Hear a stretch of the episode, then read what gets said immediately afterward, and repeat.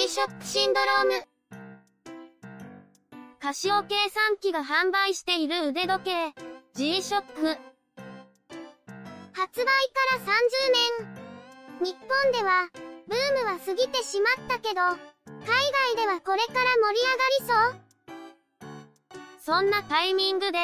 G-SHOCK 熱を再発させた中の人が、勢いのままに、にわか知識と、物欲を垂れ流しているポッドキャスト番組です。この番組は、中の人に代わって、すべて合成音声でお届けいたします。G-SHOCK シンドローム、第18回です。お送りしますのは、ネタを考えるのが、中の人。そのネタを喋るのは、藤ささらです。こっちが A で、こっちが B です。どうぞ、よろしくお願いします。で、なんで1ヶ月も休んだわけよ。中の人が、いろいろと忙しい合間を縫って、この番組のアートワークを差し替えるために、素材探しとか、制作とか、いろいろとやっているうちに、気がついたら1ヶ月経ってたんだよね。ああ、あのしょぼいアートワークね。もう少しオブラートにくるめよ。ようやく、前のよりはマシなのができたところで、ちょうど6月の新製品情報が出るタイミングになったんで、今回ようやくの更新だよ。それってつまり、やっぱりネタがなかったんじゃないか。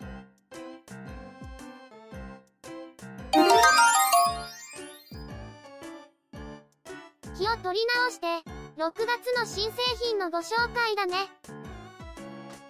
今回は7モデル。この時期恒例の、イルクジと、アースウォッチの他に、G ライドの2015年夏モデル、そして、バーゼルワールドで発表されていた、GPW1000 のチタンモデルも今回発売だよ。今年のイルクジ G-SHOCK は、G ライドの GWX8900 がベースモデルだね。GWX8902 系 7JR は白いクジラと白いイルカをイメージしてベースカラーはホワイトベゼルにはロイヤルブルーを配置した涼しげな配色になってるよねまあなんというか、皆までは言わないけど、この時期にこのモデルって、なんか複雑なものを覚えるんだけど、うん皆まで言うな。アースウォッチのベースモデルは昨年同様レンジマン GW9400 だね。昨年のグレーもかっこよかったけど、今年のは、まさかのスケルトン。中南米の熱帯雨林の湿度の高い産地に生息する、ゴーストグラスフロッグをイメージした、グリーンのスケルトン素材を採用。左上のインジケーターは、紫の瞳をイメージして、紫でカラーリングしてるというから、かなり徹底してるよね。なんとなく、レンジマンのイメージとはかけ離れているようなイメージもあるけど、いわゆるギャップ萌えだね。萌えはいらんだろう。萌えは、G ライドの今年の夏モデルは、バンドやベゼルに、花柄のプリントが施されたもので、ブルー、レッド、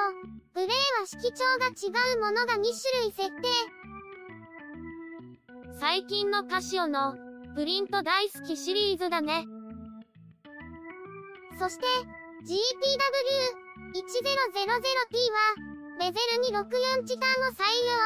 PLC 処理を施して、タイマモ性を強化したほか、都市コードリング、裏蓋、勇敢、微上には純チタンを採用した上に、IT 処理を施してるんだって。ちなみに、64チタンというのは、アルミ6%、バナジウム4%を含むチタン合金で、純チタンよりも耐久性に勝るけど、加工が難しい合金なんだって。今年のバーゼルワールドのスペシャルモデルは、この GTW1000T をベースに、ゴールド IP 加工と、ブラック IP 加工を施して、ブラックの表面を剥ぎ取るという、かなり手間のかかる加工をしたものであることは、以前ご紹介したんだけど、バーゼルスペシャルのベースモデルで、しかも64チタンを使っているとなると、かなり高額なものになるかと思いきや、定価は14万円とのことで、思っていたよりは随分安かったなって思ったね。まあ、それでも G-SHOCK の中では、かなりお高い品物なんだけどね。GTW1000 が定価で10万円くらいするから、店頭での実売価格では、およそ7万円とか8万円。それを考えたら、GTW1000T は、実売価格で、ノーマルモデルの定価くらいだから、確かにお安いのかもね。とりあえず、これで6月の新製品紹介は以上なんだけど、YouTube の公式チャンネルに、気になる動画がアップされてるんだよね。実はこれ、バーゼルワールドで公開されていた、G-SHOCK のニューモデル、マッドマスター、GWG1000 のプロモーションムービーで、以前はバーゼルの特設ページにだけアップされていたそうなんだけど、最近になって、突然公式チャンネルにアップされたみたいだね。デザインは、GTW1000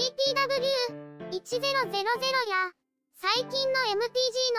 大きめのルーズがついたものに、レンジマンのトリプルセンサーを足したような感じだけど、マットレジストを搭載しているとのことで、マットマンの上位モデルってことになるんだろうね。ガルフマンと、ガルフマスターの関係のようだけど、マスターオブ G の上位モデルというラインナップを今後拡大することになったとしたら、フロップマンや、レンジマンの上位モデルも、そのうち出てくるのかな？フロップマンの上位って、水深200メートル以上の防水性能だったり、レンジマンの上位だと、センサーの塊になりそうで、どっちもとても高額なモデルになりそう。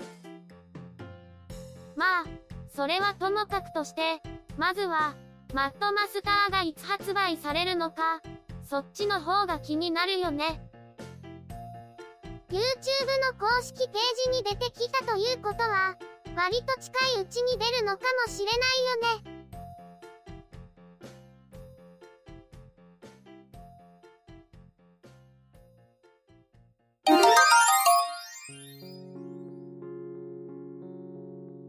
久々の更新だってのはわかるけど、ちょっと短くない？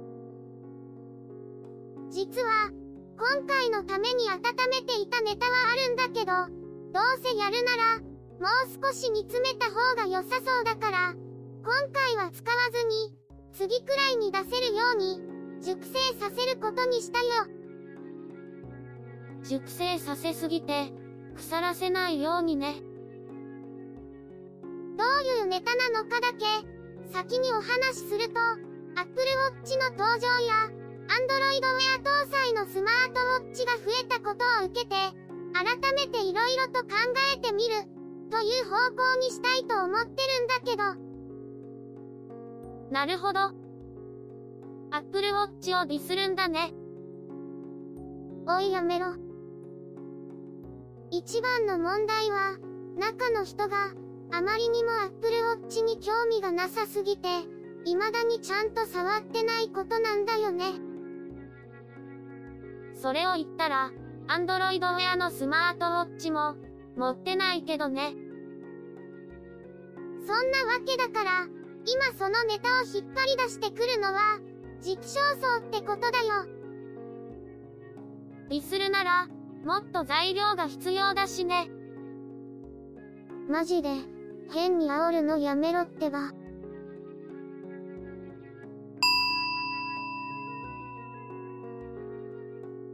G-SHOCK シンドロームでは、皆様からのご意見、ご感想、G-SHOCK にまつわるエピソードなど、コメントを待ってます。